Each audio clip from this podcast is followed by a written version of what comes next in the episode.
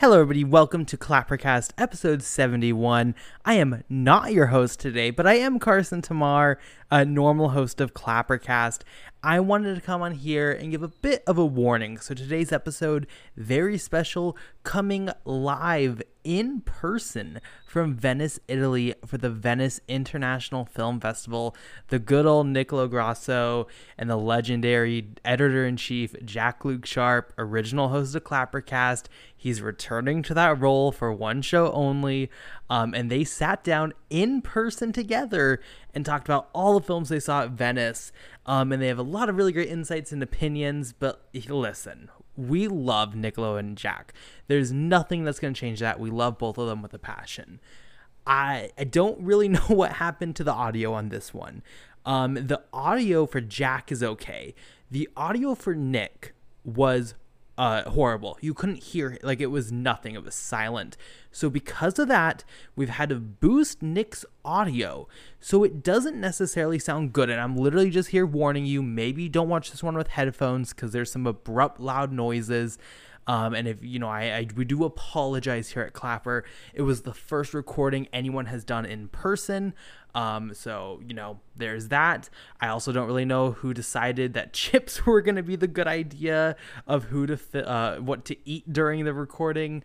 Um, and there's some traffic, there's some chirping birds. You're really getting the full immersive experience. So please, I do greatly apologize, and everyone here at Clapper, especially probably Nick and Jack, do apologize for the audio of this episode. But you know what? It's fun still. There's still some really good stuff, and eh, you know we might as well plug if you are wanting maybe some reviews and thoughts from Venice that sound a little bit cleaner, if you subscribe to our pod or to our Patreon, two dollars a month, we have a series of vlogs.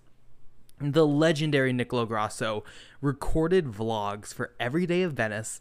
Um, he brings you along on his journey. Alina's doing the same thing with Tiff right now. So go to patreon.com slash clapperltd. You got exclusive podcasts. You get exclusive stuff, exclusive interviews shortly, uh, probably exclusive writing here down the line. We're really talking about what we can add to the Patreon. So there is more coming, but there is literally like 15 vlogs that will be posted there by the end of this week between Tiff and, you know, um, uh, Venice and hopefully London eventually and AFI Fest. So there's a lot going on. So you might as well subscribe to that if you want to. But enough of me rambling. This is not my episode. I wasn't even originally going to be on here, but I just wanted to address the audio quality of this. So let's go ahead. Let's hear a word for our sponsor for today's episode. And then let's head over to Venice, Italy with Jack and Nicolo. Hello and welcome to the exclusive Venice Film Festival Clappercast. Joined today with me is Nicola Grasso. Say, hel- say hello, Nicola. Come on, get involved. I'm the racist character today. Yeah, the- Mario. This is the first for us because um, I think this is the first time in our recording where we're actually together in a, in the same place, enjoying the sun, smoking a cigar, drinking water, and and, and In eating chips. yeah, and drinking Coke Zero. I think we're going to just go very gentle here and go through the official competition now with a few more extras. What we've seen because there's always a few good, um, few gems, uncut gems, if you will, Jakob. Um, but I think first and foremost, uh, how many films do you think you've seen then this week or this these ten days? I think I've, I've I made a list on Letterboxd of the movies I've watched and ranked them. Right. I want to say it's 29. Maybe I forgot like one of them. So 'Cause- let's say 30. Cause, because be- before we before we uh, before we met up in, in Venice, we decided that we would go through like a calendar, Yes. and I think on average we were trying to see four to five films a day. Yes. Which, which again, like, always feels like um, well, easy to do. But when you get here and then the fucking heat gets you, and the weather, and then You like me, eat, yeah, you you piss sweat. It's just horrible. But we did manage to sort of mock up a schedule, didn't we? And I think, to be fair, we stuck quite well to it. But the but the problem this year, and you, you might be better than, to, to tell them than, than I will, but obviously I, I didn't come last year, and last year was was the height of, well, one of the heights of COVID.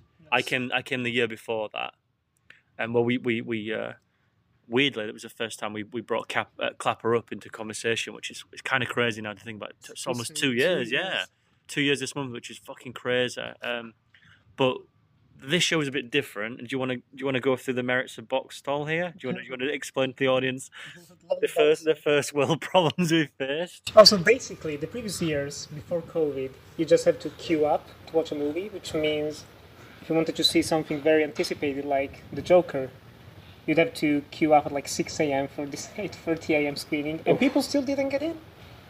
But thankfully, quote unquote, thankfully, last year they made everything online, and you had to book your own tickets for also the, for the press industry screenings, so that you knew where you were sitting down for COVID and everything, blah blah blah.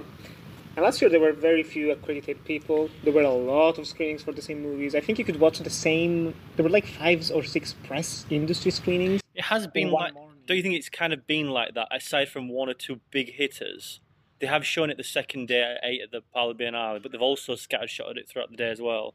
Are you saying to the same extent, or do you think it's lesser this year? It's lesser. It's lesser. I remember, for example, last year there was a Stacy Martin movie, Les Amants. There were literally six press industry screening from 8 a.m. to 1 p.m. Plus the premiere, plus the screening for the public the day after.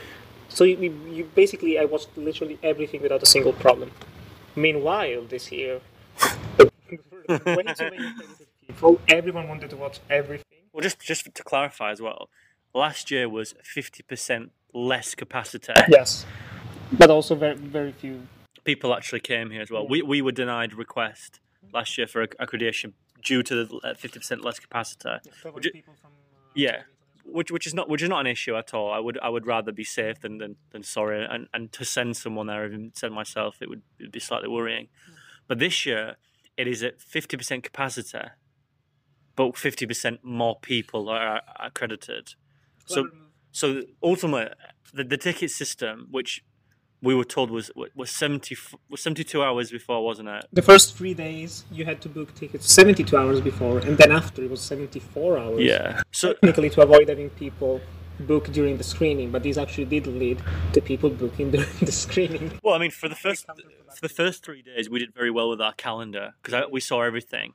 But it was chaos when we you have to get up at half six to get to get a seat. Just to clarify to it, we, we both received blue badges this year, which last which two years ago wasn't wasn't the same thing. I had an orange badge, you had a green industry badge, which limited both of our not only expectations. I mean, I think I got to see a lot more than I expected to, but We were at the bottom of the Yeah.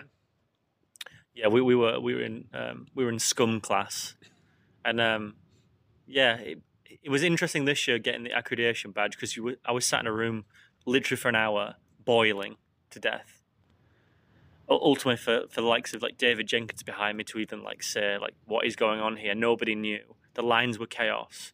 The green pass was chaos. They wouldn't accept anything except for the NHS um, COVID uh, um, antigen stuff, which I had, which is not a problem. But I'd heard multiple people had to go back to the antigen because they wouldn't take the uh, passport locator forms and the antigen forms. So it was a rocky start accreditation.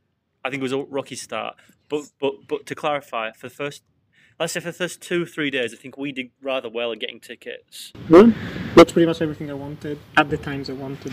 Right, yeah. I, I- I think also me as well, and I always get like the seats at the back, which are always okay.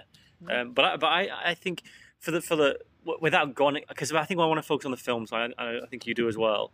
But I think we should just clarify that as much as it was painful, the the box hall thing, it was re- re- relatively well planned to a certain degree. The problem the problem I have with it is that. Um, the three days before the festival, when we were doing the 72 hours, were not a problem because we had time to kill. Yes, getting up at half six was a pain in the arse, but every every so often, the two hours before, we could do it. Or, the, or you know, it was wasn't the issue. And then three days into the festival, things changed, which which were never notified to anybody, especially myself, which I missed Spencer, which I'm fucked off beyond belief because I got everything else except for Spencer. But they changed the whole ticket scenario.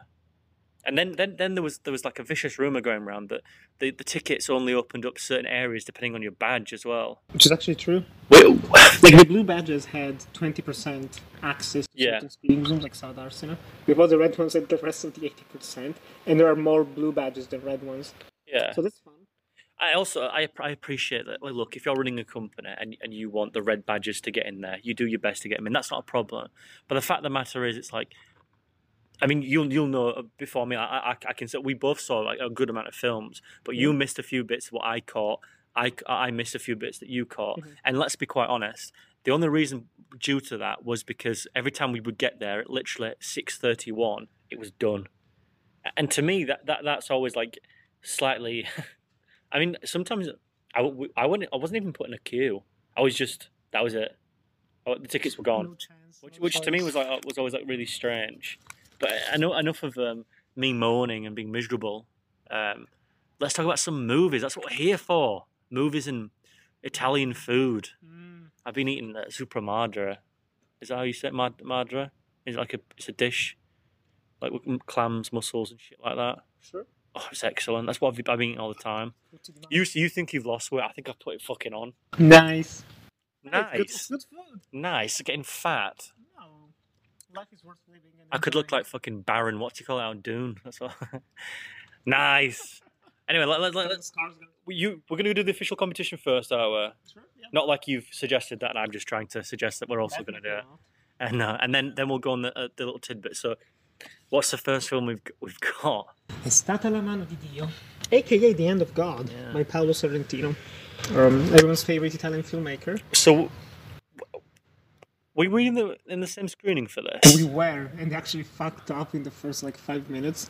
I remember the movie started. Everything goes okay. There's the first scene. It's like okay, cool movie, and then the aspect ratio changed. oh my god, yes. I hope the guy got fired for doing that. Well, we don't condone They that. fired projectionists for way less for like miss like putting the wrong timing on the subtitles and stuff. If you fuck up the aspect ratio for a whole minute, that's Well, Is at the gallows? I mean, I think you had a pretty good seat. I was on row one. Oh, the best seat in Yeah, the house. yeah, yeah. So um, I, I, I think I, I think I had my neck broken about twenty minutes into the screening, which was like on a 180 degree angle. It is Um, a two plus hour long. Yeah, and it, yeah, it's 130 minutes, so it was pleasant. Um, look, I, I think let, let, let's let's talk a little bit about Sorrentino because he's like Italy, it, the Italian golden boy. I didn't know how good, how, how not say good, but how sort of assessed he was in this country until you told me. Uh, Don't mind me, sorry. There's just a coffin in a car going past. Talking about Sorrentino. Anyway, I mean that might be that might be his hopes for the uh, for the award. But I I I I'd, I'd known of Sorrentino, but you had to remind me of the films he'd made, which again is like really naive on my part. Don't get me wrong. I like The Great Beauty, Il Divo, Loro. Yeah. It's all movies that have done very rather well in. Youth as well. I think Youth is the one I've seen. Yeah, Uh, this must be the place. yeah, which I've seen as well. Which is which is kind of like very strange to know. Like I've seen a Sorrentino film and that was it. It's the black sheep of his film. Yeah, very very strange. Um, but let, let's let's get straight into it. First and foremost, there's a few things I've got to put out here because there's skin in the game. Um, I'm English. I'm glad everyone knows that. This film takes direct assessments and, and almost like a, an assassination of uh, the English football team, um, and, and, and in part because of Sorrentino's love for Maradona. Um, yeah. They arrived in and in Naples, yeah, Napoli. Um, I, I don't know anything about Sorrentino. I know his filmmaking. I don't know the person. So to go into this for me was would, would have been drastically different. I imagine for you. I'm not as, as familiar with him as other. But ha- had you known the context of this story? Yes, because Yeah, I remember yeah, right. talking about it even when they started filming it. They did shoot this entirely during the pandemic, which makes it even more impressive in certain areas. Right, because I didn't, I didn't, I didn't know that, and I didn't know anything about this film, so I went in blinded. So I treated it just as a drama, not as anything like semi autobiographical, nothing like that. And I'll be honest, um, there was a. We'll talk about it in, in, in shortly, but there was the first few days where I was genuinely shitting bricks of how terrible the screenings were. The films that were showcased were not necessarily like downright atrocious, but films from people I would have expected so much more from. We'll get into that, I'm Yeah, sure. But this was the first film, um, and I- this had a double bill. This was was this the card counter afterwards as well? Yes. So- The card counter first Yeah. So this was at 11 Mhm. Card counter was at half eight. So we, they maybe added context to how this was shown, but I had a relatively good screening beforehand. So going into this right at, at number one, 130 minutes with a film that people had told me about Sorrentino being incredibly self-indulgent, and I'd seen slight bits of that in youth, and and again, this must be the place, but I'd never really um, been massively interested in his in his filmography. I'd seen, I'd wanted to see Loro, which is the the, the main, uh, well, the lead character in that is also plays his inspired father in He's this film. almost every single one of these movies. Yeah, and he's also in a fucking shit ton of films at this film festival like, as well. He's, he's, I think him and Oscar Isaac are in the race for uh, blood cameos as well. Won for the most movies in competition. He, what, is it an award here? Yes. is, Is that just, is that just a tap on the back? Yes. Um, but I'll be honest, I was blown away with this. I thought it was amazing. It's a very interesting type of um, type of film because the one thing that, that, that could really ruin this is the fact that A, it has Maradona involved, and B, it's feel free, it's just a conversation about it. Nick's just pissing around with some crisps while, I'm trying to get this back on track. Um, but this is a very very difficult film with tone, which I thought was very clear from the beginning. And um, he he opens in this like um, helicopter shot where it's it's, it's going across the water. Um, yeah, it's it's it's genuinely like outstanding. This shot, everything's blue, and the, and the helicopter pulls up, and we see the whole of Naples, and we follow like a, a certain thing. I won't spoil it because it's a really interesting scene. It's almost like uh, fantasy, almost of what's revealed in this in a in a and the camera pans round, and then it leaves its subject, and then swirls 360 to look at the other side of Naples, and he does it about five or six times in the film, and every time he used it, it was just brooding. It, it was just so like it was magnetic to watch. And Naples, I, I think we, we were allowed to say this. It's not um, the the biggest sort of city in Italy where it's indulged with money. It's quite a working class town, and and and that's reinforced in the fact that Maradona had come to the to the city as well. Which I mean, interesting to find out how he was paid. Um, but I thought I thought the tone throughout the film's very dark. It can be very dark It does. It gets darker as it goes on. but it's very uplifting. It's very poignant. I thought it's thematically weighted to almost brilliance. The screenplay is outstanding. The performances are outstanding. The camera work, I think, does never get tiresome. It's always accurately used, and it's always like quite impressionistic. But it got slightly tedious with the swirls he was using, and there's a very much overindulgence here. There's a certain scene where he meets the director, and uh, it feels like it's it's basically him talking to himself or, or, or his conscience, which I think version of it from the future. yeah, and, and and I felt like if you were going to do that, do it on the nose, do that. I mean, I don't think there's an issue with that, but to, to do it like two pronged that way, it just felt like it was just rushing up the, the running time.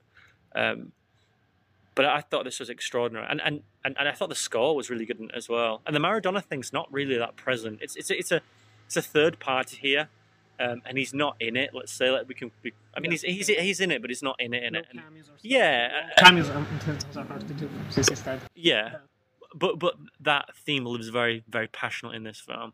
Um, and we'd- hope. hope yeah. for. Yeah, and you, you, you bumped into him as your mate throughout this festival, Mr. Sorrentino, wasn't I? You bumped into him and hey, Paulo, or Paolo. Paolo, Yeah. Oh, you call him Paulo because he's your mate. make me your assistant director, please. Yeah. Pay me good money. But I ran into the kid who plays him and a younger self in the bathroom as well. He keeps being here at the festival. I think he might be win the award tonight for like best newcomer. I thought he was outstanding. If he wins best newcomer, means no golden lion. I- this one is. Everyone's saying this is going to win the golden lion tonight. I, I felt that there was there was a point where he, he, he could have turned into just like casual teenage angst. But he didn't. It's very mature. Yeah, very, very well done. Um, It's a good one. It's a good one. I will say it hasn't really lasted that much in my mind. Like it was one of the first movies we watched, which fair enough. Like through time, they're bound to lose some impact. Yeah. But more so than others we saw in the first few days, I loved it back then, but I haven't thought about it much since. I'm the opposite. This might, I think this might be my favorite film in the festival, and it Okay. hasn't ever left me. I don't know if that that's because of the films we saw the night before, or the mm. two nights before, let's say. But there's something about this where it just like engulfs me, and I don't know if it's because I'm a fan, fan of like I like Napoli, I like the football team. Maradona I could ta- hit hit on this, but I felt the passion, and sorry, uh, this felt like weirdly different to Sorrentino's previous film. Granted, everybody says that he's a, uh, that compares him to Fellini here. Uh, you even said yourself that he, he is Oh, he, he prays at the Church of Fellini. yeah, but there's nothing wrong with that. And I also feel like this film, as much as it's most definitely like inspired by that work. I think it, it is through sentiment. Yeah. I think that this is most definitely a Sorrentino piece of work. Especially if you, if you see the great beauty as Sorrentino's attempt to remake in Life is Beautiful, where it's all about Rome as a city and stuff. This one feels more like Sorrentino's Amarcord meets Roma. Mhm. It's more about living back in the past, very self-referential, very autobiographical, while still having strong fantasy elements. They're very actually with Amarcord they're almost two and the same, except except for that one it's way more stylized. Um, and also very comedic and dramatic at times. It's Yeah, there's there's an interesting sort of um, use of like uh, I don't know how you would phrase this. What's the, there's a certain terminology for it, but gender dynamics, let's say. Mm.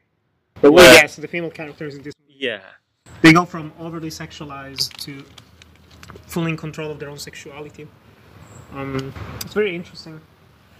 or, or, or, or women who are uncontrollable and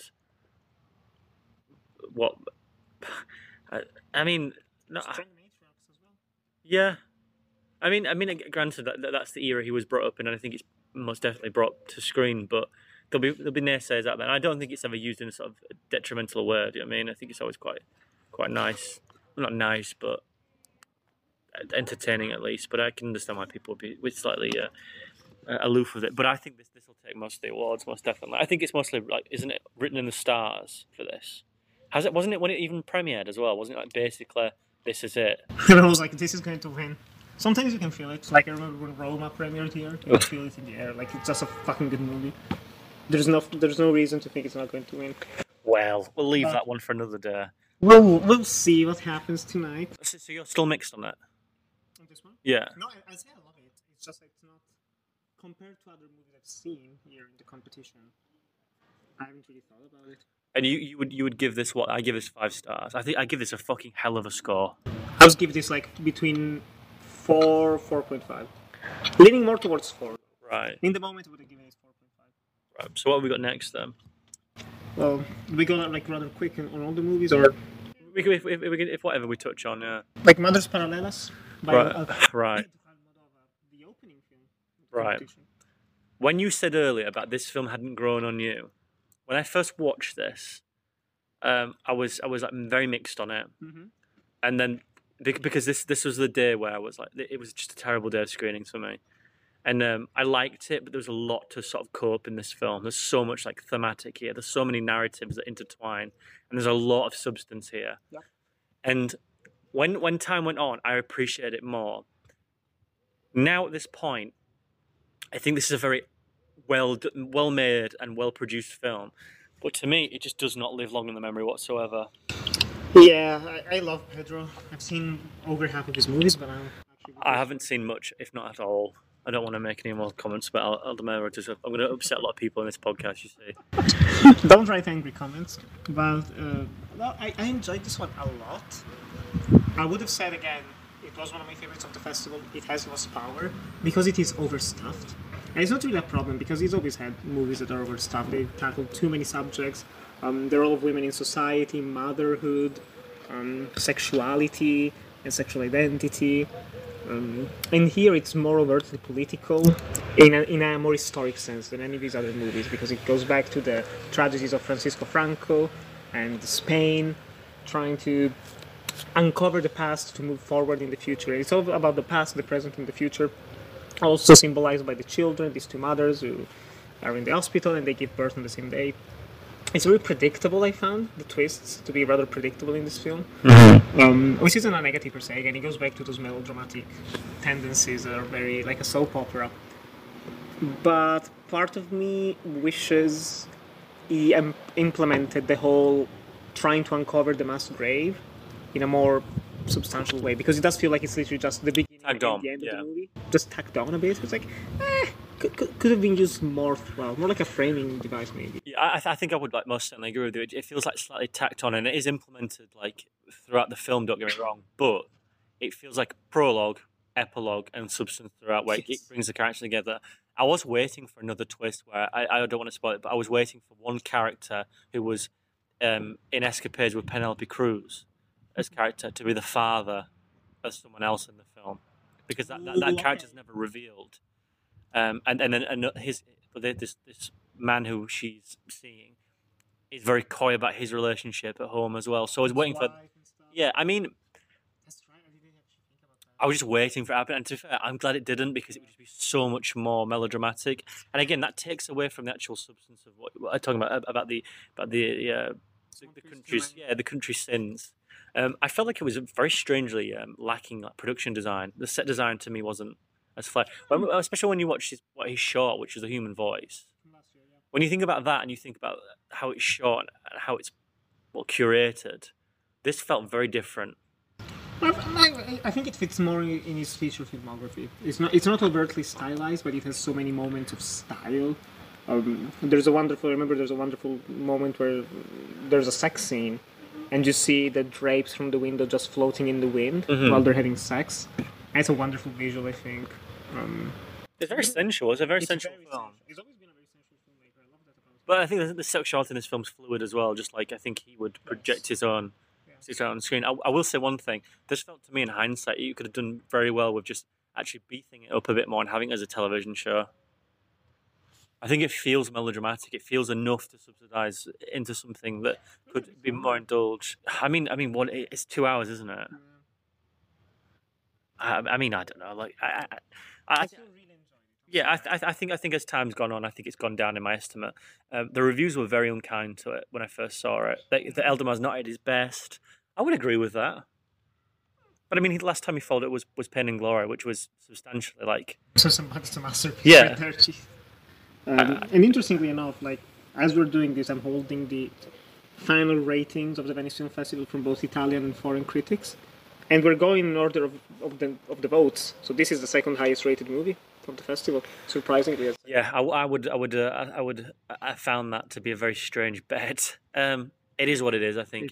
Or it's the the continental linear. I don't know. What's next then? Next is Jack's favorite movie of the festival, The Power of the Dog. Right. Do you want to start here, or do you want me to? I can start. Right. Good. Jane Campion, I, I haven't seen much of her. I've only seen the piano and In the Cut. I love In the Cut. It was probably one of the most one of the biggest surprises I've watched this year, just in preparation for Power of the Dog.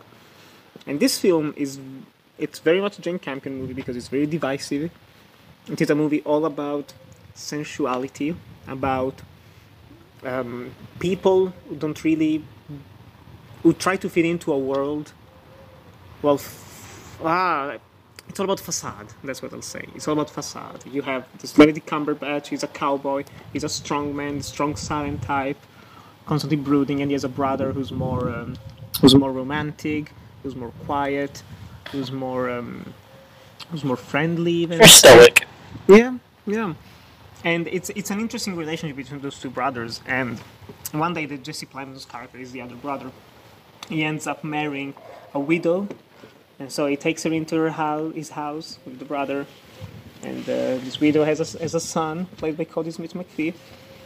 And it turns out that the movie, not to spoil anything, but it is an LGBT story. It turns, doesn't it? turns into it. And compared to the previous movies that Campion has made, this one isn't very explicit. It's incredibly nuanced, and I would say even emotionally very moving. Part of me wishes it went a bit further in some moments, but also what makes it work is that it doesn't give you the easy scenes. There's no sex scene in here. There's no real graphic nudity of sorts. Um, it's um, it's it's it's a proper western, I'd say. It has all the themes that you want from the westerns, all of the the passage of time, learning to change, learning to grow. Because Benedict Cumberbatch is constantly living in the past, about think going back to a Bronco bastard was his friend that taught him everything he knows in life. Um, a very man's man, you could say, macho. Um, and yeah, I, I really enjoyed it. I think this is one of those movies that, thinking back on it, I'm liking it more. Uh, but, but I know you have a very different opinion on this movie, Jack. So let's keep it under two minutes. Yeah, I'll, I'll, I'll try to. Right. Um, I haven't seen any much of uh, Jane Campion stuff. I, I've seen bits and pieces of the piano. I think I've seen three quarters of it, um, but I'm not going to put it on Letterboxd because I, I don't think that's justified to put a review on it. Um, her other work, I can take or leave it. I appreciate the fact that she's a she's an author in her own right. That she she has a voice and um, her films speak to people. Um, the Power of the Dog is dog shit, if I have to say. That's Um, the, the power of the dog. isn't that it? is the power of the dog. Um, I would disagree on mostly everything you've stated about this film. Um, I, th- I would find this film is actually incredibly dangerous. It's this is ten years since she's made a last feature film, and um, it shows because she's ten years out of date. This film has been done to death throughout the last ten years of, of people like fighting for LGBTQ, uh, just just for representation alone. This feels like it was it should have been made fifteen to twenty years ago to showcase nuance, uh, because I don't think there's any of it left in it. I mean, it, I remember when we, we spoke about it, and um, there's there's a certain synopsis for it where it describes Benedict Cumberbatch as what charismatic.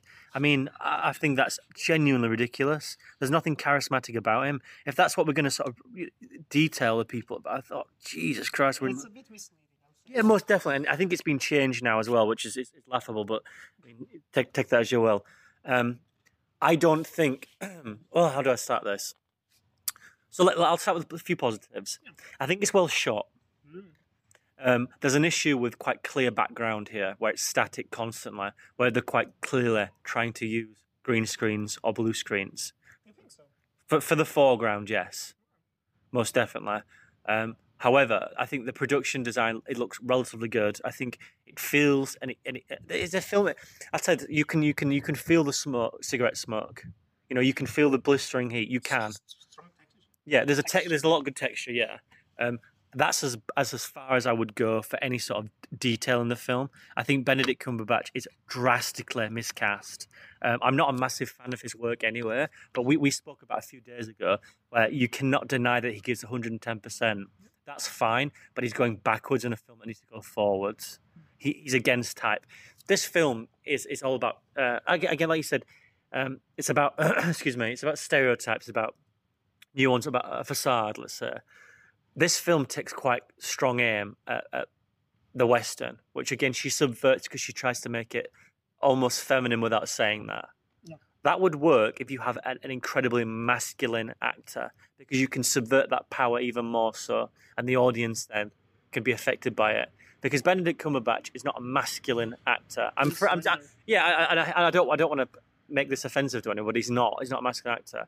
If she, if Jane Campion truly wanted to get that image across, she would have to capture, unfortunately, someone who was uh, well known to be a masculine, southern, um, brooding type.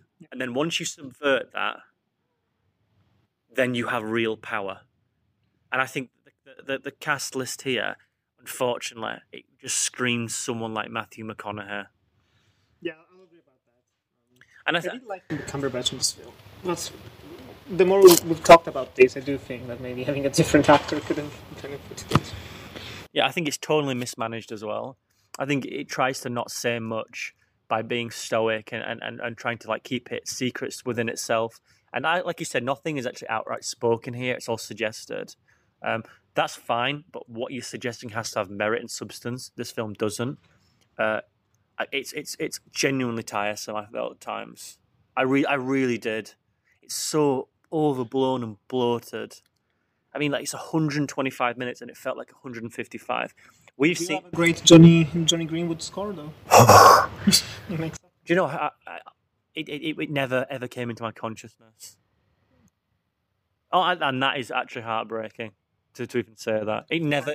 Yeah, it never came into my consciousness. We've seen, I've, we've seen two films this festival, 155 minutes, right? You've seen one that's over three hours. Yes. They did not feel as long as the Power of the Dog. I tell you that right now. If it was, It felt like this for other movies. yeah, well, yeah, th- we'll get onto that, yeah.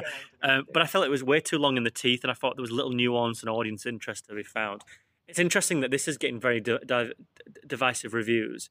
I think if you're putting forward that Benedict Cumberbatch is going to get an Academy Award nomination for this, I think you are genuinely in, in serious need of help. Yes. That's frightening, and the amount of people. Who, That's judging the movie well, the, yeah, exactly, and the amount of like Twitter fero- ferociousness was like, oh, like be careful, like watch him uh, come into your. I mean, uh, next be- best, best next best picture, put it forward as being a potential, and I always found that strange because no one had seen it, and I appreciate that Jane Campion has a bit of substance to her. The whole the whole film, ten years, it feels like there's a there's a majestic power to it. Mm-hmm.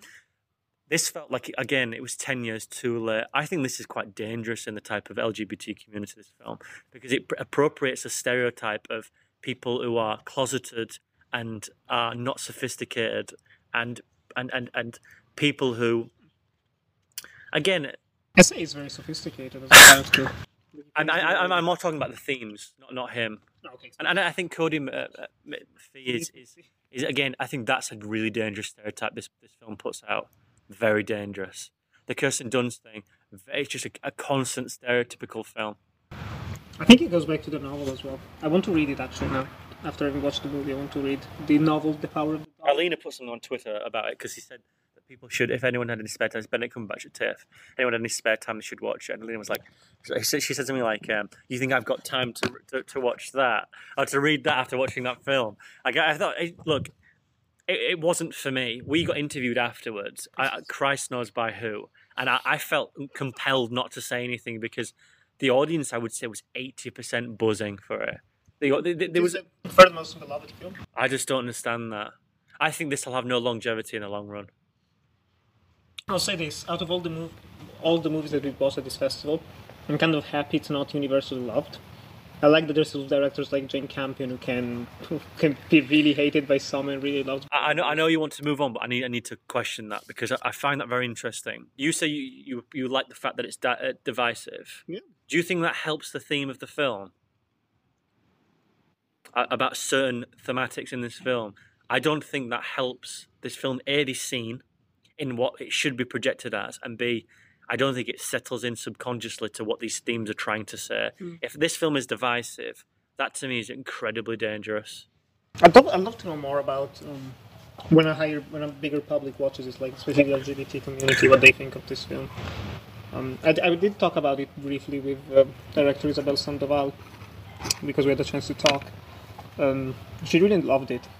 She found it very, again, very subdued, very sensual. Do you think? Do you think it's just a, an acquired taste? Probably, probably. That's why I'm not particularly like annoyed by any films like I get like, like I get it. Yeah, Like even listening to you now, I'm like, you know what? I, I totally. but I. I, I again, not not to, you know,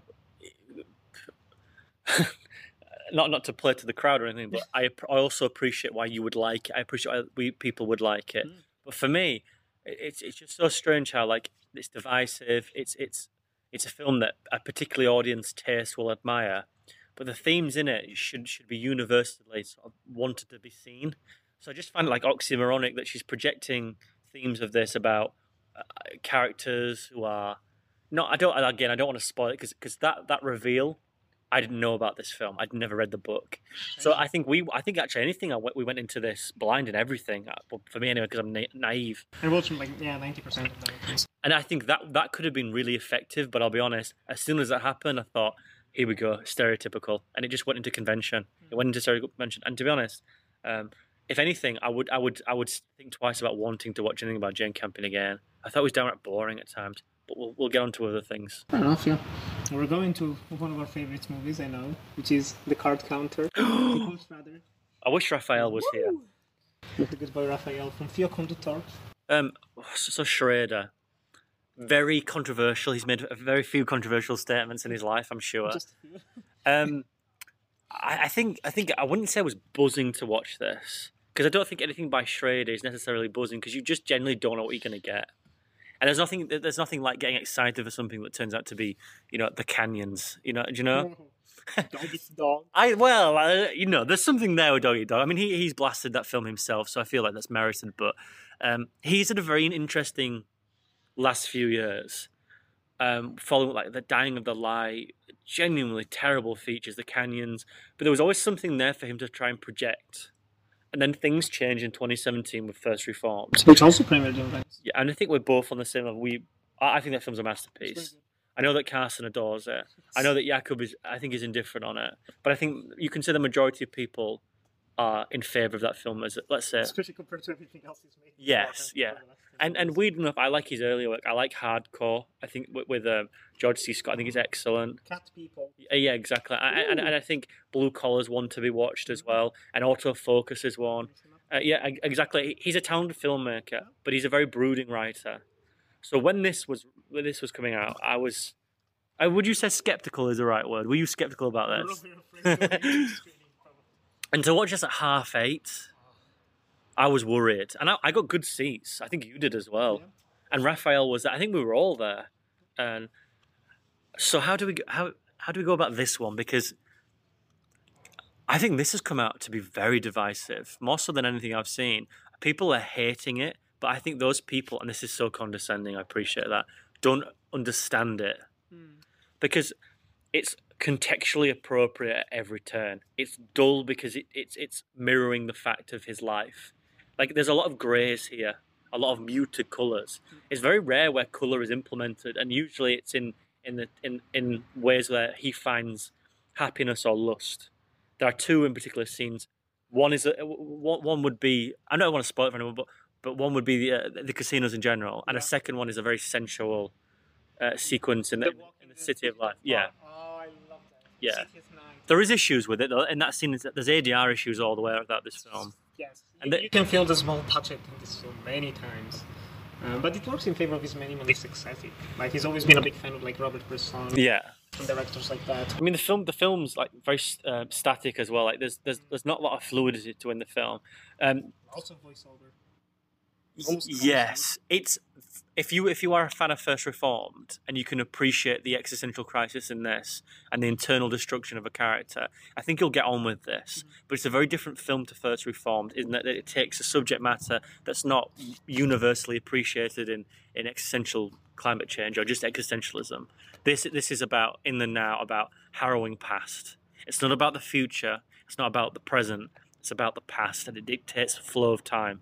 And I think it's an interesting film where it dictates loneliness, isolation. Um, thematically, I think it's a very interesting film. It's very rich without beating you over the head with it. Yes, Some would even say shallow. I th- and I think that would be appropriate to it as well. But I think it would, I think it would be contextually appropriate though. Yes. Yes. And just the way it's put together, the way it's it's shot and everything, it's just just pure mood. Like I, Yeah. I loved spending time in this film. I actually watched this twice. I think it's the only Bastard. movie in the festival. I managed to get free tickets to the Fuck off. That's going to come up a lot in this, and I'm going to be Some verbally fuck pissed off. Yeah, yeah. But That um, was lovely. Um, but we came out of it in the screening, and we were both like, we were ecstatic. Yeah. because I think this was the first film what, we, what I watched where I was like, Yeah. I had the Roger Ebert and I was like thumbs up, you know.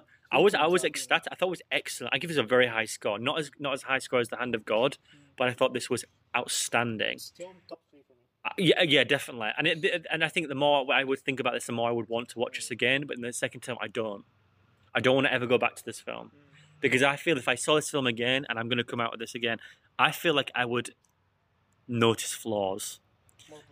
And I think the first time I did, I watched it, I, I noticed the ADR, and I was like, I was like fucking like Paul Schrader, like it was just like the, maybe it was a cinema quality. Maybe if I watched it again, it would change. But the quality of like the ADR was just not very good.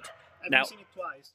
The video is- Yeah, and I think when we came out of the cinema, I think we were both shocked the first time to notice what other people had said about the film, um, and everybody seemed to have hated it.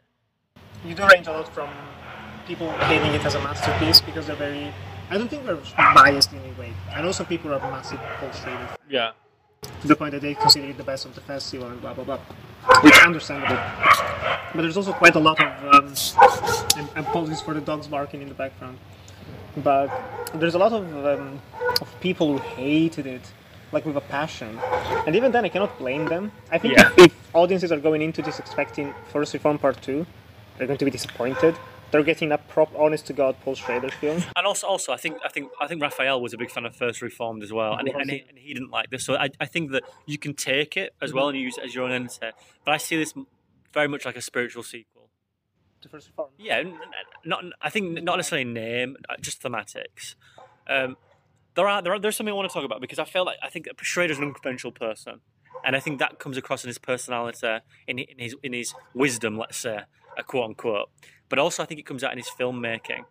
And here, he does something very unconventional in the fact that he cast Tiffany Haddish. Yeah. Now, Yes, I'm. I'm so glad we're on the same page because I've I've seen her be decimated online for it. Not only is she not miscast, but she she holds the burden of tone in this film, which you would think it would be Isaac, but it's not. It's her, and she does go into moments where it's like Tiffany Haddish mode, but it's very like minute. Yeah, it's it's minute. And to be fair, this film needs some fucking brevity in it. It needs it needs moments of pause and a little bit more of inflection of like humor, and I think she does it well. Um, again, I would not want to watch this film again because I feel I would I would contradict myself. But I thought she was she was sensual in this film. She was there's a there's a moment where well I don't want to spoil it, but there's a moment where he wants to go into like romantic Uh, like romanticized story arc, and I, I was like, oh okay, but he never indulges in it. He just shows it, and he and he shows us a bit of sensuality. There is one thing that I, I just I don't like in this film, and it's Tye Sheridan. I think I think the jury's out, and I think he's. I, I don't think he's the actor that people thought he was going to be. I mean, he, I mean, I, I told you this before off camera, but allegedly it was Shia LaBeouf cast. He had personal issues. Nicolas Cage had, had met with Paul Schrader just uh, to, to have a chat, and he told them you should you should cast Tye Sheridan. I worked with him in Joe. Yeah, Joe's 2013. It's a long it's a long time ago, and I think Tye Sheridan, something like Ready Player One, on on retrospect, is miscast. He has no charisma. He has no humor. He never smiles. I don't think he can show anything of balance of like dictate range. I think it works in the context for the but it's. In here it's not my specifically. favorite. It's the weakest. He's just tonally like embarrassing here. Like he just he, when you put it opposite Yeah. Well, not only that, but like he just he doesn't mope. Like it's it's, appro- appro- uh, it's appropriate contextual like to the to the story. Like I appreciate that, but there was nothing like where he instigate to get to it like immersive into his, his character. I was like, he's boring. He's boring. Move on, please. And that whole arc with Willem Dafoe, I think, is going to be very contestable uh, as well within audiences because it feels like there's two different stories going on here where they, they malign each other into one. People are going to get upset about that. He uses, yeah, he uses a very interesting like lens with with a, flashback. Yeah, yeah. I was, like- I was indifferent on it. You were like seem to be weirdly positive, but you're a I love- filmmaker. I love bonkers experimental decisions, and there's a lot of. Some people that said that this was probably inspired by Twin Peaks: The Return a lot. and I can actually see that. I never, I never noticed that.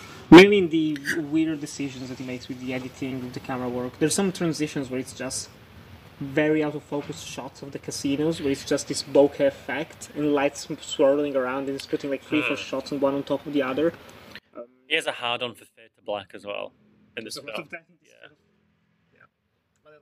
Yeah, I, I I don't see it getting any prizes. I think time will not be very friendly to this film, but in the moment, I was really, really, really surprised with it. I- i- If you told me you can only watch one of those movies again of the entire competition, I would rewatch this one. I would pick this one. Oh, fucking hell, that's that's tough. I, w- I wouldn't. I wouldn't. I would. I would keep the sanctity of the experience. be, be holy. Yeah. I'm scared to death. What's coming next? The next one is Notre Monde, aka Another World. Oh, wow. Apparently, they are lot, well liking it. It has the same rating as Card Counter. Right. I don't think we have that much to say about this one. No, I- we watched it together. Yeah. We would literally row apart, which was fun. Um, I expected nothing. I didn't know this was an un- unofficial trilogy. I didn't know this was a sequel to something. sequel. Yes, I didn't know. it. I, I saw it in Letterboxd. Do you know when they keep on referring about the incident two years later, two years earlier? Sorry, that's the film when he actually he, the, the, the, the, uh, there's another layoff and he, he literally marches with them, protests with them. I didn't know that. Well, I when I came away from this, I said to you, and I don't, and you can embarrass me all you want, but this feels right for a Bryan Cranston American remake. It feels weirdly appropriate to go against something like Amazon or, or big business in America. Um, Much less nuanced, Yeah, I- I th- I mean, we, you we picked it. Like, it's not like, like you said to me before the thing. Like it was ninety minutes. Let's go watch it. And we we always had it. I was pleasantly surprised with it. I really enjoyed it. I give it four stars. It's a good one. It doesn't live long in the memory, but it's it's dramatic. It's tense. It's very very thematically like well balanced. It's it's literally a festival film. Yes. There, I don't think a single person is ever going to say, you know what? Notre Yeah. Dame relax." Yeah. Aside, from us a week ago, we're like, let's go watch it. Oh, not on. I think I, th- I thought the, the main actor was was really good. There's there's a, Also in Titane. yeah. Singing in that. Yeah, uh, yeah. Hopefully, I'll be seeing it soon as well. There's a lot here. There's a lot of substance here as well. A lot of depth within family. Um, but again, it's not something you would probably want to go watch again. No, and uh, to close it for me, it's it's not boring, which I love. I watched another movie of his. It's called The Measure of a Man. Same actor, Right. Same style. With same same director as well. Yeah, I, I like That that's the beginning of the trilogy. Alleged. I'm pretty sure. No, no, no. I think that's the. Or like an unofficial. Yeah, okay. but but the the sequel. This is definitely a sequel to the the, the one before it. Um, It works. It's it's. I'm not a big fan of social dramas and stuff because they can Right. repetitive, very like beating you over the head with the message. And this one is it's just very watchable, very tragic as well. I feel like that's all I've seen this festival is social dramas, and everything is French. We'll get onto a few others what I really liked, but I thought this was well, very well done. I feel like I, I'm not a person who automatically wants to love them, but I end up really enjoying them. Um, but I'm scared again. What's next? One that I haven't seen actually, one of four. I haven't been able to watch four of the competition titles. Qui rido io. Yeah, yeah, yeah, you're gonna have to help me out there, but uh, It's the it's the one about the Neapolitan comedian. no, I've not seen it. Okay. Apparently, people are saying he's gonna win Best Actor for Toni Servillo, who was also in. Hand of God, yeah. yeah, I can see that. I haven't seen it, but I can see that. Um, next up, Live in a Mood, aka Happening, not The Happening. I haven't seen It's like a room slash the room situation. I have seen this one, Right. and one of the things that really bothered me with the reception of this film, because I watched it, I was like, this is actually really good. It's a movie set in 63, 1963. Right. It's about a French student, uni student, who ends up being pregnant. And she's Oh, like, I don't, I don't, I don't want this baby because it's going to mess up your entire future. Right. So she wants to get an abortion. Only that, 1960s France, the law prohibited girls from getting an abortion. Right. If you got it, and people found out, you go to jail. Okay. And so no one wants to help her. The doctors she goes to, she tries to bribe them. They give her like medicines to actually make the fetus stronger. Like they fuck her up. Um, her friends don't support her. The guy who knocked her up isn't supportive. It's an incredibly frustrating film. And it gets very graphic in some moments. Not gratuitously so, but you can tell it's directed and written by women. Um, it's almost shot like Son of Saul as well. It's all like handheld, first person, like focusing constantly on her face on this girl as she goes through her daily life, trying to find a way to get an abortion.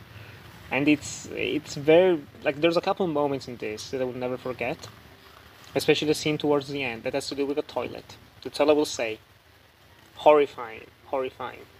But what bothered me about the reception is that people were complaining like we don't need this movie they left. They were like, "Well, but when you've made a when there's a movie like Four Months, Three Weeks, and Two Days, it's a Romanian film about abortion, which is I've seen it excellent. hmm If you have a movie like that, watching something like this is redundant. Oh, They right. Okay. Made it. I'm like, well, that's made by a, a man.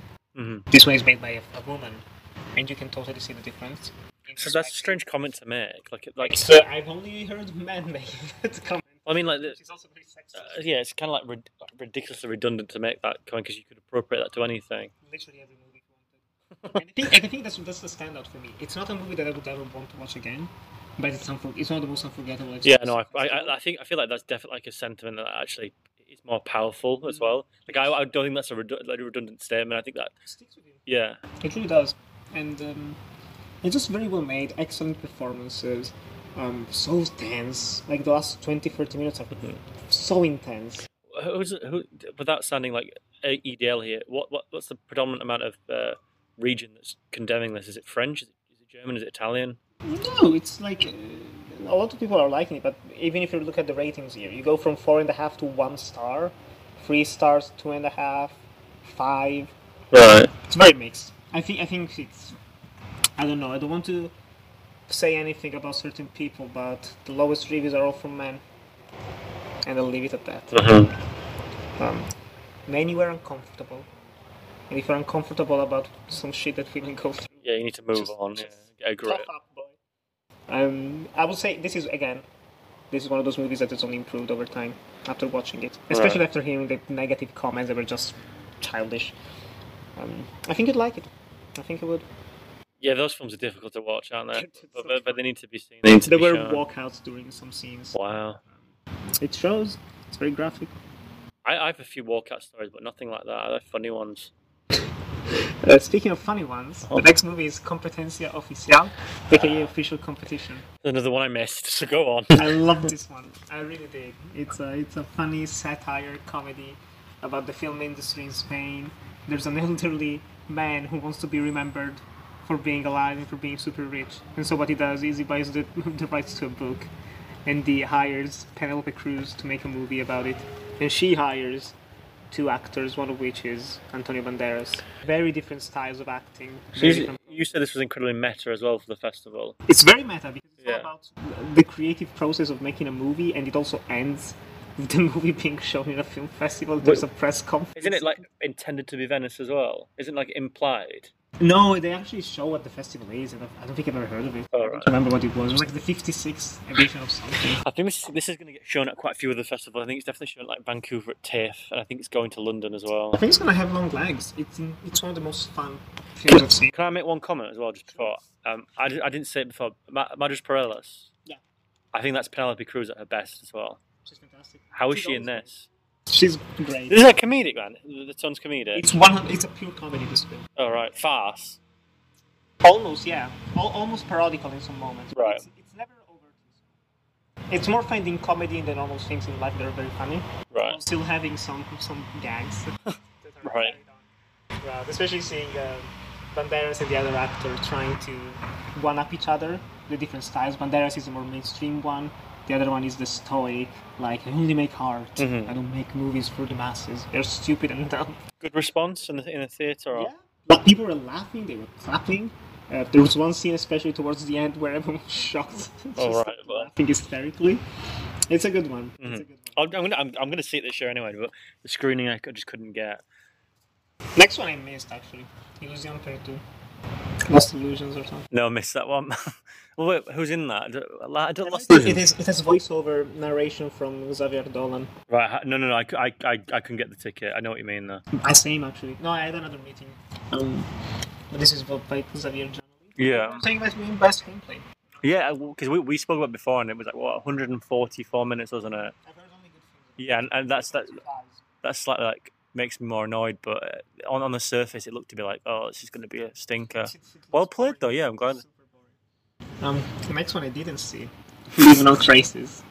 Right, It's a Polish film. right. I missed this as well, but this is going to be shown everywhere at the festival. Apparently, this is getting massive buzz as well. It is the Polish um, Oscar submission Right. for year, so 160 minutes. I think it's at TIFF as well. Alina can tell us how it is. Yeah, I hope she's feeling okay. Thank you, Alina. yeah.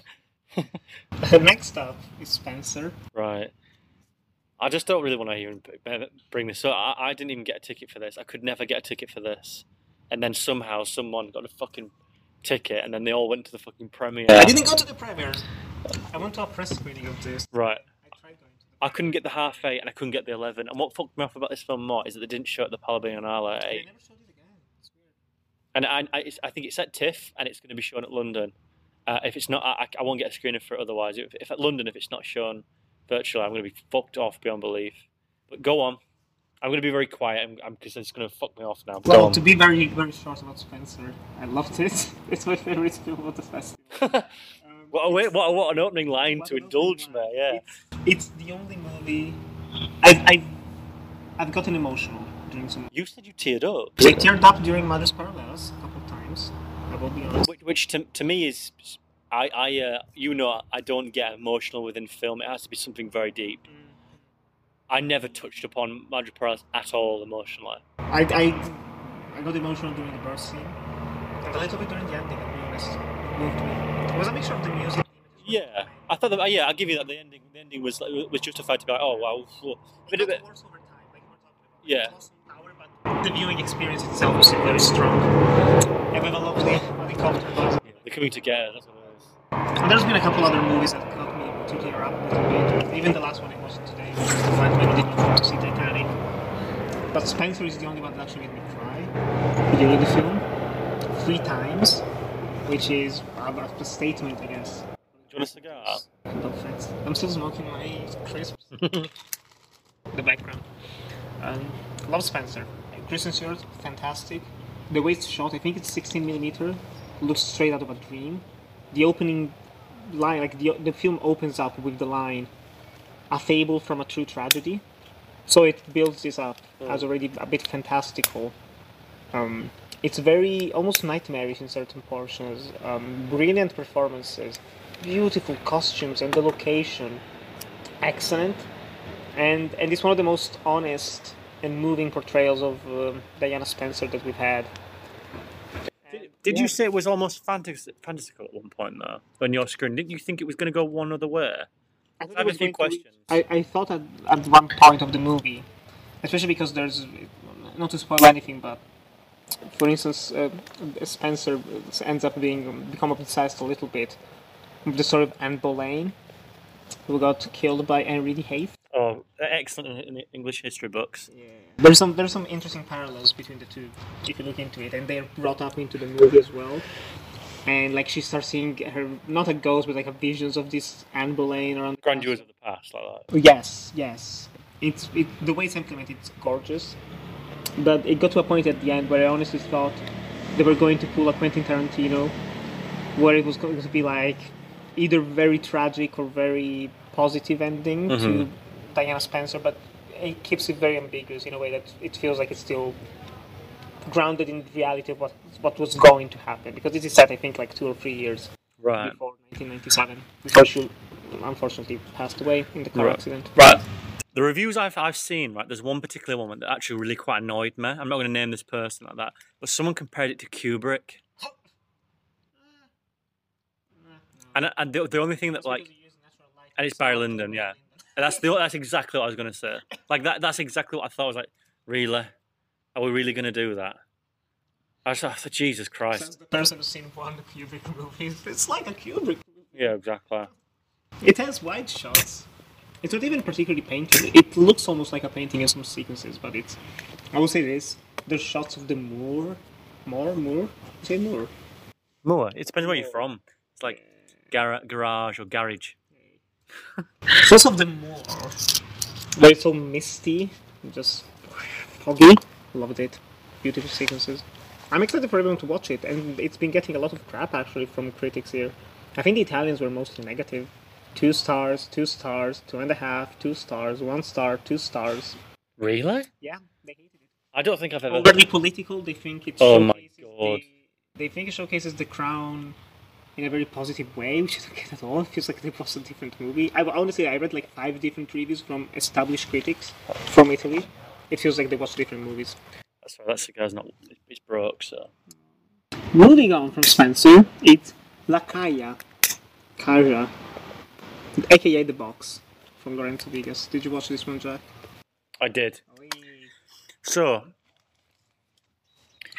it's interesting about this film because more more substances come out after the fact that we've seen it, rather than in the screening itself, which is always bound to happen if it's got some significance. Um, I, I knew nothing of this film, and watching it, I thought it was going to be really tedious, but I was pleasantly surprised with it. Um, I think there's a lot of very interesting substance here if you want to appropriate it as a viewer. I don't think it's exceptionally putting it forward. So what I'll say is I think it's very well performed.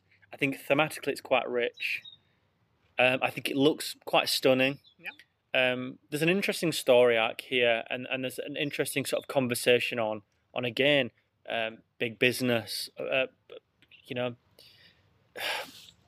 there's, there's a lot of political influence here, but it doesn't outright state such, which I, I probably appreciate due to sort of any sort of lawsuits that are, that are bound to happen, no doubt. Um, but with anything, I was pleasantly surprised with it. I think I think I give it. I think it's an, it's a, it's a very well made film, but it doesn't have much legs for me, and I, I think I, I, probably hit it in the middle, a really strong three stars. But it was very well acted. I, I enjoyed the time I was there. I, I really did. But, coming out of the film, it seemed that people were like appropriating certain agenda for it and certain substance, and, and it, well, when we came back to, to, to your apartment here and we were talking with- with this group, uh, Adam and, and Raphael were talking about the substance between father and son and how it was enigmatic. Mm-hmm. I think you can feed into that if you want to feed into it. Yeah, it's a it's a byproduct of who the director is. He's a Mexican filmmaker, Lorenzo Vigas, and he's part of a group where Mi- Mi- Mi- Michel Franco also belongs Okay. to, who's also in the competition. Yeah, the sundown, yeah. and they're very similar directing styles. It's very opaque narratives, mm-hmm. like you said, very ambiguous, never giving you easy answers, putting more questions than anything. It's like watching it's like watching a puzzle, like a proper puzzle box. Do, do, you- do you think do you think it was that to that degree in this film? Though I don't think it was puzzling. No, no, no. It's quite straightforward, Compared to actually. the Yeah, others, yes. Um, especially Lorenzo Vigas already won the Golden Lion in 2015, one of the most controversial wins ever for From Afar. You love to see it. It's a good film. I think this one was even better. This one stuck with me for the last Really? days. Yeah, I think this is a better film than From Afar. It's more emotionally moving. It's easier to follow. It has a better ending. But, I mean, I agree with pretty much everything else you said, honestly. but, but do you, don't you think it's interesting that like on the actual viewing itself, it, it just doesn't seem to hide any. So it doesn't hide anything. I don't. When I say hide it, it's not like it's. It, it's it has something that it, doesn't want you to see. I mean that there's like substance here where you can make your own sort of. You can be engulfed in it on, on, on your own accord. Um, I, I think even that's debatable. I never really debated with in, internally or even externally with a with with the conversation of father and son. Um, I didn't think it meant anything. I felt like regardless if they were or they weren't, um, and that's that doesn't. It's not a spoiler. It's very much an integral part of the film that you, you'll see in the first ten minutes. Um, it felt like th- those two came together for the purposes of what they both needed at that time, and then the film ultimately explores that. But finding anything else there was like I think it's quite a reach. Don't you? Don't you think there's this? It's it's. I mean, I, I get it. It's it's kind of the appeal and also the reason people hate those movies from those directors from that group, because they are both very hollow and very rich. If you want to, you can find one or the other. That's it's a very a, personal thing. I that's a great example. It, it can be rich and it can be hollow. I like that. Yeah. Generally speaking, they're hated. In here, yes, we'll see when we get to the bottom of the list. No spoilers, but jeez, yeah. Um, following La Caja, the box, there's a, a different type of box, a natural box, Il Buco. oh my god. Another one of Jack's favorite movies, as you can tell. I'll go first just Yeah, to please. be positive. I don't have much to say about this film. Um, it's it's set in 1960s Italy. It's based on an actual expedition because there's a small town in Calabria where they discovered just a massive hole in the ground that kept going and going, and it ended up being 700 meters in length, one of the biggest caves it, at the time in the world. The third one, I think, back then. Um, and the way this is shot, it's almost like an observational documentary. Static shots, barely any camera movement at all, like some very light panning, just observing this hole, the people who live in the city near the hole. You see their excavation, you see them going down spelunking. I liked it. It's it's uh, it's low cinema. It's literally just that. You can find uh, themes about you know set in the 60s people were moving out of italy from southern italy. They were going to the north because it was richer because there were more- opportunities. And this story is about actually going south south in the literal center of the earth towards it. Um, uh, the grandiosity of nature how small humans are when compared to nature. It's always more powerful and devastating and all of that. I would just say it's it's beautifully made. I think like probably the best cinematography of the entire festival for me. But it's nothing more than a pretty piece of slow cinema. Right. I don't really like screenings at half seven or around that time because ultimately I have to go get off the island. So I always try to make it that whatever half seven film I'm going to watch is justified. And this was such a backfire. Um, this is 90 minutes and it feels like five hours. There's a lot here where I can be I can be subjective and I, I'm going to be objective. The objectivity here is I think it looks stunning. Mm. It's produced almost to a flawless degree where it, the, the cinematographer the, the production it, it just looks flawless. Well, actually shot on location. yeah it, i mean it, it looks extraordinary. It really it really does. Um, apart from that i think this film is genuinely empty. Uh, there's a really strange decision to use like intertwine two narratives between again searching the cave and then uh, basically an old man and i don't want to ruin it for anyone but it's interesting how like the director sort of intertwines that as nature and and, and, and, and humanity like, trying to come together and how they're attached and how they're disassociated with each other. Exploration is not always like something that comes with great gravitas let's say. Um, i thought that was interesting to a certain degree but it did never feel like fulfilled. The one thing that surprised me about this film and actually really annoys me is the use of camera. It's always at a distance and the fact that like as an audience we're constantly at a distance you feel no immersion to the, the, the, things on screen. And for this film to be an hour and a half with zero narration with with almost 90% of it sp- uh, not, not spoken throughout. Yeah at, le- at least. least. And um, i just thought it was a very stunning decision a very ego decision to sort of try and get your audience to, to, to, to, to be indulged. And i feel like the, the, the, the director didn't do enough for me to be to care about what was presented on the screen it felt like a, a an actual geographic uh, piece that should be 50 minutes long um, I, I don't think this is this film isn't anywhere worthy of a, a viewing. I think it's one of two of the worst films of the festival. Uh, although I would I would appreciate this film is ex- ex- well, really well shot and it's wonderfully produced. It's just not for me, and it's not for me to to a staggering degree. Weirdly enough, some people would say it's one of the, one of the best movies of the festival. It was Yeah. really hyped up as well. You give it a very good score. I don't give scores. I really enjoyed it though. My review was very positive. Yeah, That's it. yeah, that's what we'll leave it as that. Yeah. um, next one I haven't seen. Captain Volkonogov Escaped, a Russian film. I've heard good things about that though. But we are getting towards the bottom of the list now.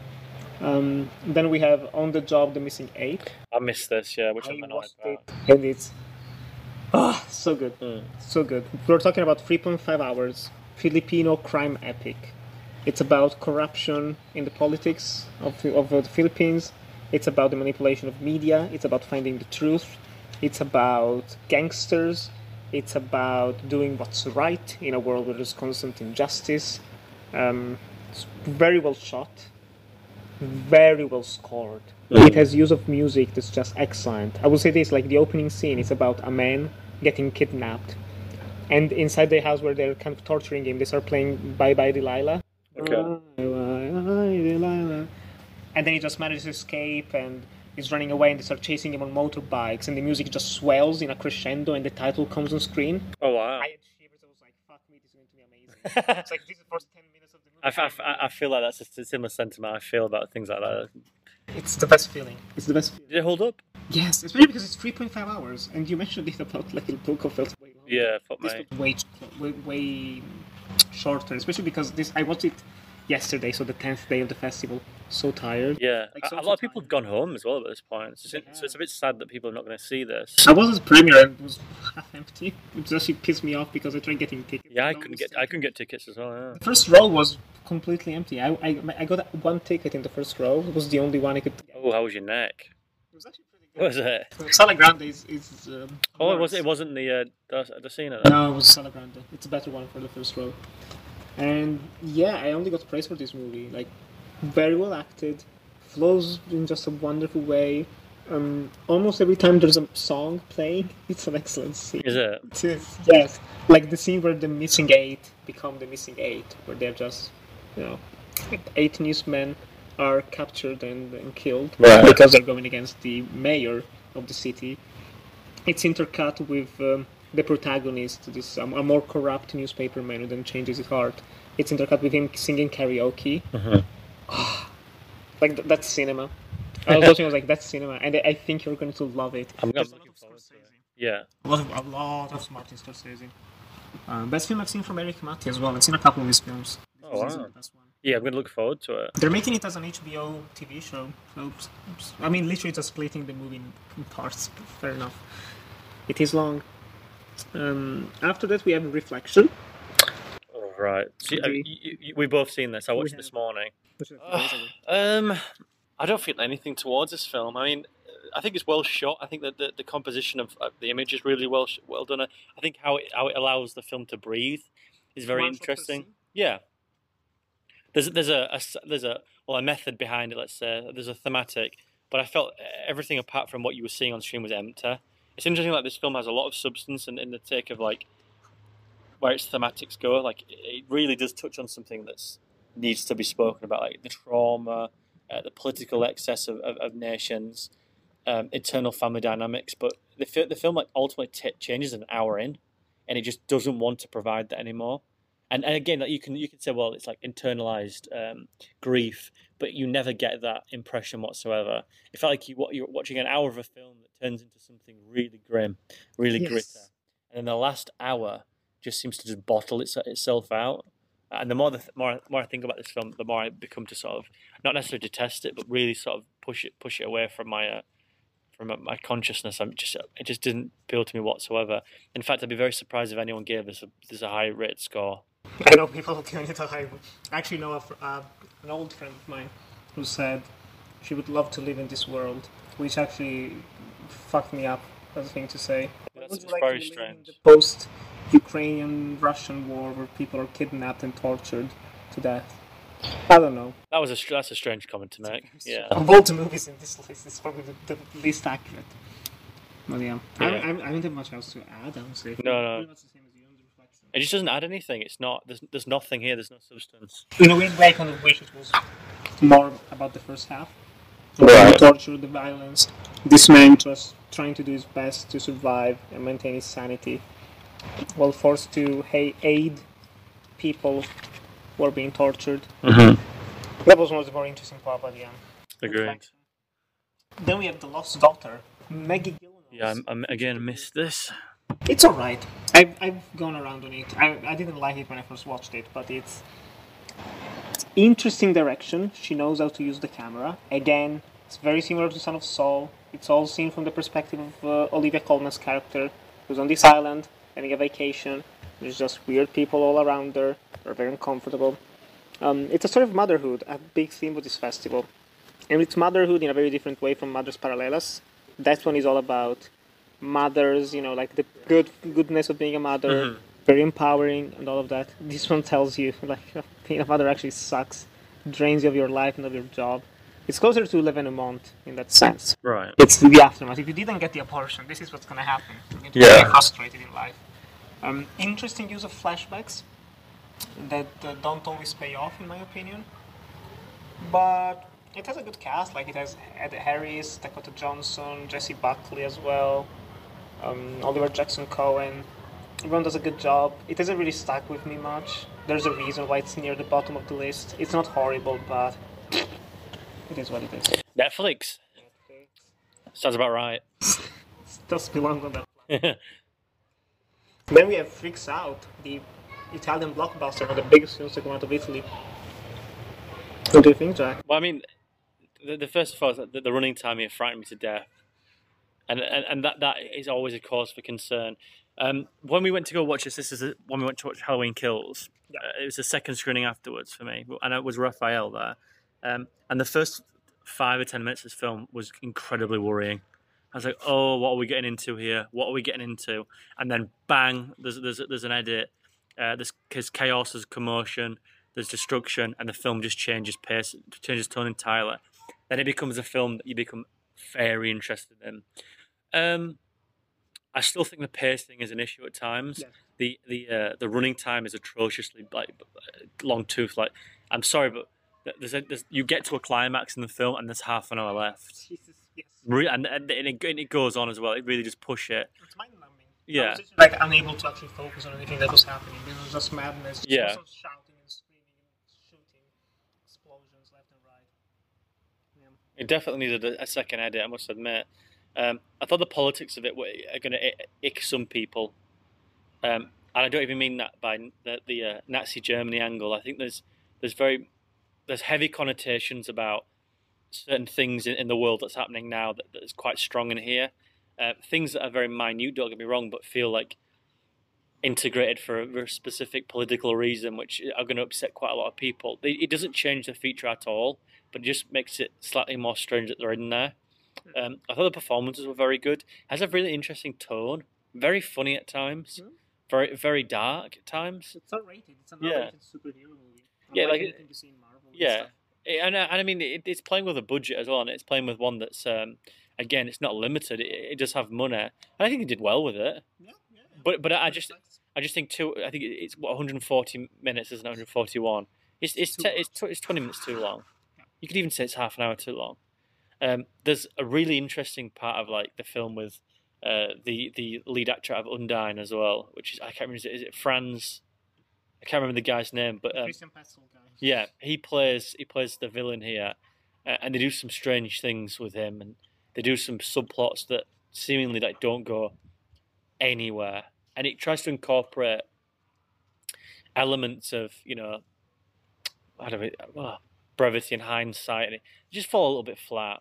One specifically scene where he goes into a uh, in, a in a circus tent and it's shown like an epiphany where it's just Which is something that he's already seen. Yeah. He says- he said yeah, it's always established. Yeah. But it's a bit redundant. I mean, it never it just doesn't go anywhere. I mean, uh, but but overall, I think it's a, it's a it's a very well crafted film. Um, it, this would be very difficult to, for me to probably watch again. Yeah, it's it's it's also too ambitious for its own good. I respect it in the sense. Yeah. spoke of the of the politics. I think it's very outdated in the way it treats women, minorities. Uh, there's a, there's a, a kid with Down syndrome who gets shot in the street. Very, vi- very vicious. Yeah, very vicious. very cruel even, and not in a self-aware or or political way. Just it's just cruel for cruelness' sake. Yeah. Which would be which would be contextually appropriate if he wanted to indulge and, and showcase that terror at hand, but it shies away from that and then incorporates it at the end to quite a what may be a controversial degree a d- degree about the trains and, and, and, and the Holocaust and Jews. It, it goes into very strange territory and it manages to sort of dip, dip its feet, say what it's got to say, and then get out. But I think it'll, it'll, it'll upset quite a lot of people. And there's a lot of iconography here that's that's eerily similar to the Holocaust. And I can appreciate the fact that he's trying to showcase like the thematics of what's happening with these people who are different and they are being uh, you know tested on. There's, there's a lot of stuff about like you know Nazism here, but I, I just think that it, it, it's it's just controversial. I think I give it a good score. But I think if I went back into it, I think it'd definitely sort of be like. But uh, it was weird because Raphael loved it. Raphael adored it, and I was like, I'm slightly shocked with it. But fair play. Um, now we're the last three movies of the list. The First one is America Latina. which I'm able to see. You've been able to see. I have. It's alright. I think it's brilliantly directed. Not that great narratively. It's very again opaque, very ambiguous, very psychologically driven. Um, it's fun. To, it's more fun to talk about the film because you don't really know what's going on. Right. a man, he has a wife, two daughters, and he just finds a woman chained up in his basement. He just leaves her there. And you don't know what's going to happen next in the film. It just keeps evolving, evolving, and getting worse. Um, you don't get clear answers, so you have to kind of dig in the film to know Right. what's real and what's not.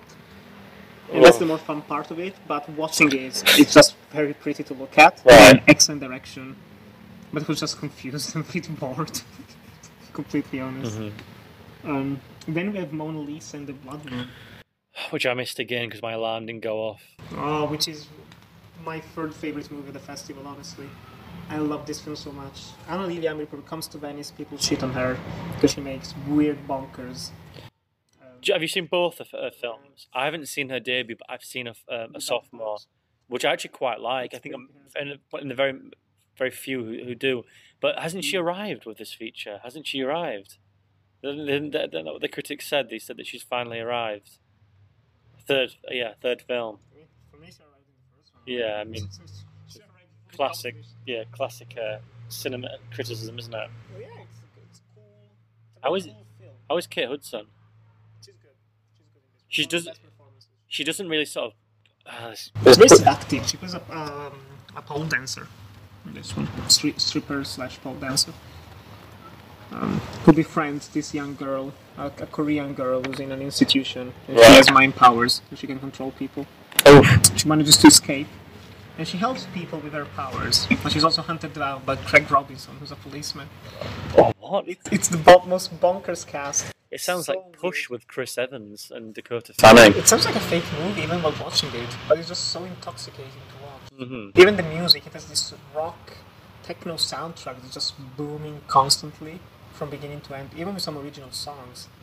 You're just like, fuck yeah. Mm. Um, one of the most enjoyable experiences of the festival. Rock and roll. Rock and roll, man. And lastly, the last film of the competition, Sundown, Michel Franco. Did you watch it? Nope. Missed it. I watched. All, I've got a lot more to say about the other things we've watched because they're all shit. We're gonna have to keep those at a minimum. Yeah. because it's in like 10 minutes we have to leave for the festival but no it's it's it's good sundown is it's it's good i like michel franco so i get why it's the lowest rated film of the festival why it has one star one star one and a half one and a half one one two and a half three like people don't like him but it's you know again it's worse than the lorenzo vigas movie it's worse than la Caja. It has tim roth hmm. and Charles Gainsbourg and two children. You don't know what they're doing in Mexico, in Acapulco. Their mother dies. She goes on the plane. He says, Oh, I forgot my passport. And he just stays in Acapulco. And you're like, Why? Alright. And it takes like 70 minutes to get why. it's a weird film. I think it's it was it's my least favorite of his, easily. Franco. It's a bit boring, to be honest. Shall I run through some stuff we've we've also seen then? Sure. I'll be very quick. Right, M- Madeleine Collins. I haven't seen it. Um, it's like a paperback you pick up at an airport, melodramatic story. It's a very interesting subverted take on a woman hiding, essentially what would be the take of the, the divorce, the man cheating on a, on, a, on, a, on a woman. This has a very different element to that, which is interesting but very flawed. Uh, the performance is excellent, but I think she's she's mostly going to be recognised for Benedetta with Paul Verhoeven this year than anything. But it, but it, but it, but it was fine. Um, Le Promet, uh, uh, uh, La Promesse. Um, I thought it was interesting. I thought it was a very, it was a film with a loud, loud bark but no bite. I think Isa- Isabelle Huppert is interesting in it. I think it's well performed, but yeah. stole the movie from me. yeah, and, and again, it's the powerhouse in it, but it's a film that doesn't really have uh, uh, much else. Um, I've got uh, what here? So again, Dune was here. Um, filler, a, a- a 45 minute opening which was outstanding it was visionary the music the set design the music the sound design everything was outstanding Then And then- the and it just slowly dis- disassociates itself into just wanting to be filler it has a horrible climax the sc- yeah. it's just it's just very It's very yeah and i mean if we don't he goes for it it's part one but he's not going to get that part two in my opinion which is actually uh, you know unfortunate um, we'll do halloween kills it's getting absolutely torn apart ironically enough as a slasher um, but it's exactly what it says on the tin it does feel like very hollow like it has nothing to say about itself It's like Dune. It's it's a part one because the first movie was very self-contained. This one is the sequel, starts right after, and it leads to nowhere to a shocking climax. it doesn't have it doesn't have a it's like, it's like at the two towers isn't it it doesn't really have an opening it doesn't really have an ending it's just there and it, and it, it, But it, this doesn't promise anything in a third part as well, which is very interesting. It just feels like to make something for the sake of making it, which is interesting because it's not like they're going to lose the rights. Um, w- we watched. Um, I watched A Hole in the Fence as well, which was one of the most frightening films I've ever seen. I know that Carson really enjoyed it as well, but it's about like a group of Spanish kids who go up to a religious retreat and try to find God with a few school campers. Um, and the, the, that sort of, there's a and there's a twist in it. Don't get me wrong, but um, it's absolutely brutal. It's the most horrifying film I've seen this year. It was so scary. It was unbelievable. Um, I've got a few more, but most of them are genuinely terrible. Last Um, week in Soho. Yeah. Super briefly, just one minute, but I, I liked it. You did. I thought it was boring. I thought for any film at the festival to, to nap, which someone next to me in Dune fell asleep, a woman, I was generally like appalled that no one had fallen asleep around me. Um, the iconography is poor. The tone is shit. Uh, the performances are poor, aside from Thomasin McKenzie. Everything is just iconography, and it's downright atrocious. I wasn't scared. I wasn't thrilled. Um, I wasn't entertained. I think the cinematography is flat. I think the story is poor. It just didn't live up to anything whatsoever. It was it was incredibly poor, in my opinion. Um, what, what else do we need to do really quickly? Um, the last duel. We'll end on the last duel. Yeah. Um, Which I haven't seen. it's getting slated. It's getting two parts. I think more so it's it's rather positive than negative. Um, it isn't a Me Too movement film whatsoever, as much as I think people want to sort of condemn it for that. I don't think this film is trying to do much about that. Although in my review, I do suggest that it does im- implement an ideology where it's quite clearly showcasing men have not changed in 700 years, um, which is generally horrifying. But I suppose that's our Sad reality. yeah, sad reality of the, of the case. Um, it's a very different Ridley Scott film. It, it, it- there's no scale here. There's no scope. It's internalized scope. It's all about thematics. Rashomon inspired uh, screenplay, three chapters with a prologue and an epilogue, uh, taking three different perspectives of, of one element that, that occurs to uh, Lady uh, Ma- Margaret, played by Jodie Comer, who is exhilarating in this film. She was she, she showcased that she can do the blockbuster in Free Guy, but she can showcase that she's a really good actress here. Matt Damon is is good. Adam Driver is excellent. Ben Affleck is, is a blood cameo, but he's in it a lot more than you'd expect. Um, he's he, he's quite decent in as well. The score is so wonderfully implemented. Uh, the editing is good, and Scott that's eighty four showcases that he can he can shoot the shit out of cinema still. Um, it's two and a half hours long. You don't feel it. I thought it was excellent, and it was perfectly enigmatic when it needed to be Nice. there is controversy that will arise because the said sequence I don't want to name on here is showcased twice. The first time the camera backs off it a little bit, but it's not in her perspective, therefore we don't get engra- en- en- en- engrossed in it.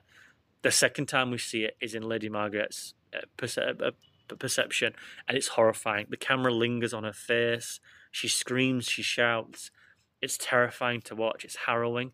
I feel like it overindulges a little bit because it feels almost gratuitous to a point, as we were Mm. speaking earlier. Um, but if its point is to showcase the gravity of the situation, it does so. The one thing I'm quite glad the film doesn't do, which sometimes the films like this can run into, is it doesn't ever make Adam Driver's character a victim. It never makes the antagonist someone who was mistaken or misled. Mm. He is an, he, he, he- indulges in his in his fantasy. He, he, he becomes in, in, in ravished with this woman. Uh, I can understand why the, the film sort of showcases elements that he would misinterpret it, misinterpret it, sorry. Um, but it, it shows he is a villain in this film. And sometimes it can get misconstrued. This film doesn't do it. But overall, just very quickly on the festival, I think it's been very good. It has. Um, and we've, we've seen some very good cinema. Um, but there's one film that's genuinely atrocious this year, which was Land of Dreams, which I think was was shouldn't have been at this festival. I mean, it should not have been here. I mean, it is in the Orizzonti Extra category, It which w- is a new one, it- to have more movies at the festival because we needed them. I mean, I, I appreciate the the the. Uh, the- yeah, I mean, it's a low sci-fi budget, and it's trying to, excuse me, it's trying to talk about bigger themes. It fails, and it, it doesn't fail spectacular. It falls on its ass, poor, really poorly. The screenplay is terrible. The dialogue is, is is atrocious. Just everything, the scale of it was just was was incredibly poor. That's the only film where I come away with it where I'm objectively know that, that that was not the film that should be here. But everything else, even if I've not enjoyed it per se, I've been very very happy with this festival. Very consistent. And and again, I I, I imagine if we had this conversation tomorrow, there'd be controversy on who wins. But I think the awards will necessarily speak for themselves this year. Um, but yeah, uh, I think the catalogue they had was outstanding, especially compared to the likes of Cannes, which had like Fast and Furious and The French Spit Dispatched, so on and so forth. I think this had like weird elements. Like Halloween Kills was here and Dune. Um, I don't think they'll really live long in the memory, but but they were interesting. I mean, I watched Dune. You- watched it the. Uh, did you get the premiere for it? Get the press screening. The, the midnight screening. Yeah. I saw it at half eight in the morning in a really good seat, and we had to lock our phones in, in an Amazon fucking bag. And I thought to myself, I'll, I'll don't mind doing this, but I also want to do this for Halloween Kills. Otherwise, what we're here for, and it really isn't that spoilerish. If you're going in it for Zendaya, you're gonna be you're gonna be disappointed. I think Halloween Kills is more spoilers than Dune. I don't think there's I don't think there's anything in Halloween Kills that's spoilerish. I don't think there's anything in Dune. The one film I'm happy, the one film I'm ha- I, I enjoyed it, but I don't think it was spoilerish. But the one thing I really enjoyed, I did enjoy Hallow- uh, uh, Last Duel. That was a crowning achievement, no pun intended. But The Hand of God is outstanding, and The Card Counter was magnificent. But I don't know what other film I would watch again. That would be very Card difficult. counter for me. Literally just card counter. I don't know. I don't know what I would watch. Well, thank you very much for listening to uh, the latest episode of Clappercast, exclusively brought to you from Lido and the Venice Film Festival. Thank you very much for listening. You can find Nicola on, on the social platforms of Nicky 97 on Twitter and Instagram, and on uh, Letterboxd, Nicola Grasso, and all the movies on Enjoy the Movies on YouTube and Vimeo. And you can find me at Jack Luke Sharp on um, Letterboxd and Twitter. But more importantly, subscribe to our Patreon, which is Patreon forward slash uh, Clapper LTD. Um, uh, we've got a YouTube uh, Clapper video to, to subscribe to. Um, like and retweet all our work on Twitter, um, which we're doing very well. And there's, there's a few more reviews to come as well to get the backlog out. But um, we should have a few more of these later down the year. We should have a, have a TIFF one. We should have a London Film Festival one. So there's a lot more emerging film uh, to discuss. But thank you very much for listening and uh, enjoy your day.